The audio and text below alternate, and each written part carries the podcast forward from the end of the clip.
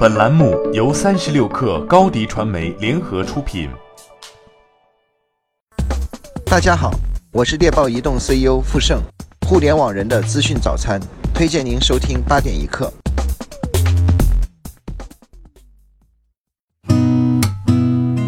八点一刻，听互联网圈的新鲜事儿。今天是二零一八年十月八号，星期一。你好，我是金盛。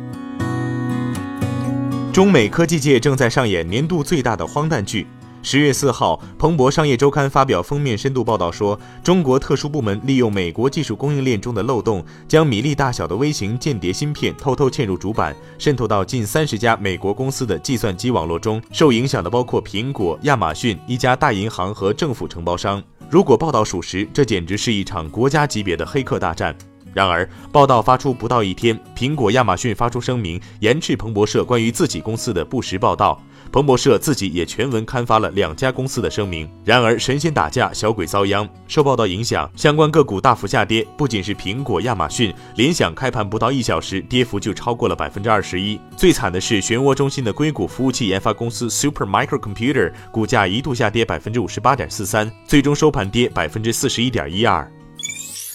针对媒体报道民宿网红客栈花钱雇人刷好评一事，途家网、爱彼迎、小猪短租等国内知名短租平台回应，严厉禁止刷单等滥用平台评价机制的行为。一旦发现有入驻平台的商家、房东存在违规，将会采取房源排名降低、罚款甚至永久下线、封停账号等措施。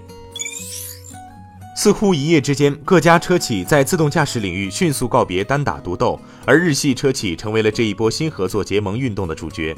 就在上周，继本田宣布投资通用旗下的自动驾驶初创公司 Cruise 后，丰田汽车也有了大动作。据外媒报道称，丰田汽车公司和软银集团公司将共同出资成立一家致力于提供新型出行服务的公司，企业名为 Monet，即移动网络的缩写，将以二十亿日元的资金启动。软银将持有百分之五十点二五的股份，丰田拥有其余股份。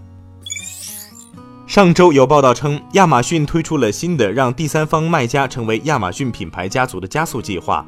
在相互竞争的产品列表下方，有一个特殊的功能，可以推广亚马逊家族的品牌。报道称，亚马逊已大大增加了在其网站上独家销售的品牌数量，卖家和品牌商有一半的在线销售额几乎都发放在亚马逊网站上。亚马逊自有品牌越来越多，意味着这些卖家和品牌商就可能直接与亚马逊竞争。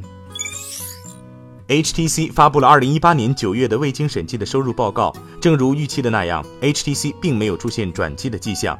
财报显示，HTC 在2018年9月的收入达到了4064万美元，这个数字比前一个月下降了9.57%。当时 HTC 报告收入为4521万美元，而且同比下降了80.71%，这也是 HTC 有史以来最大的收入下降。今年夏天，HTC 宣布它的制造部门裁员约一千五百人，以降低成本、简化智能手机和 VR 设备的管理。诺基亚近日推出了一款新无线耳塞，耳机配合充电盒，整体的续航时间能达到七十小时。根据 CNET 的报道，这款新耳机的名字叫 Nokia True Wireless Earbuds，诺基亚真无线耳机。它采用全入耳设计，耳机的体积很小。售价方面，诺基亚真无线耳机的售价为七十九美元，转换成人民币五百五十元。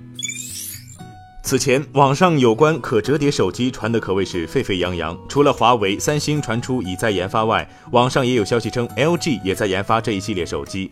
通过最新消息称，LG 官方承认与合作伙伴开发可折叠手机。有消息显示，LG 可折叠手机采用一种新的铰链结构，可以让手机实现一定角度的折叠，而且屏幕可以实现自动展开。折叠手机搭载了双天线，拥有两个麦克风和扬声器，相机也将隐藏在屏幕下面。为此，LG 已经为这项设计申请了专利。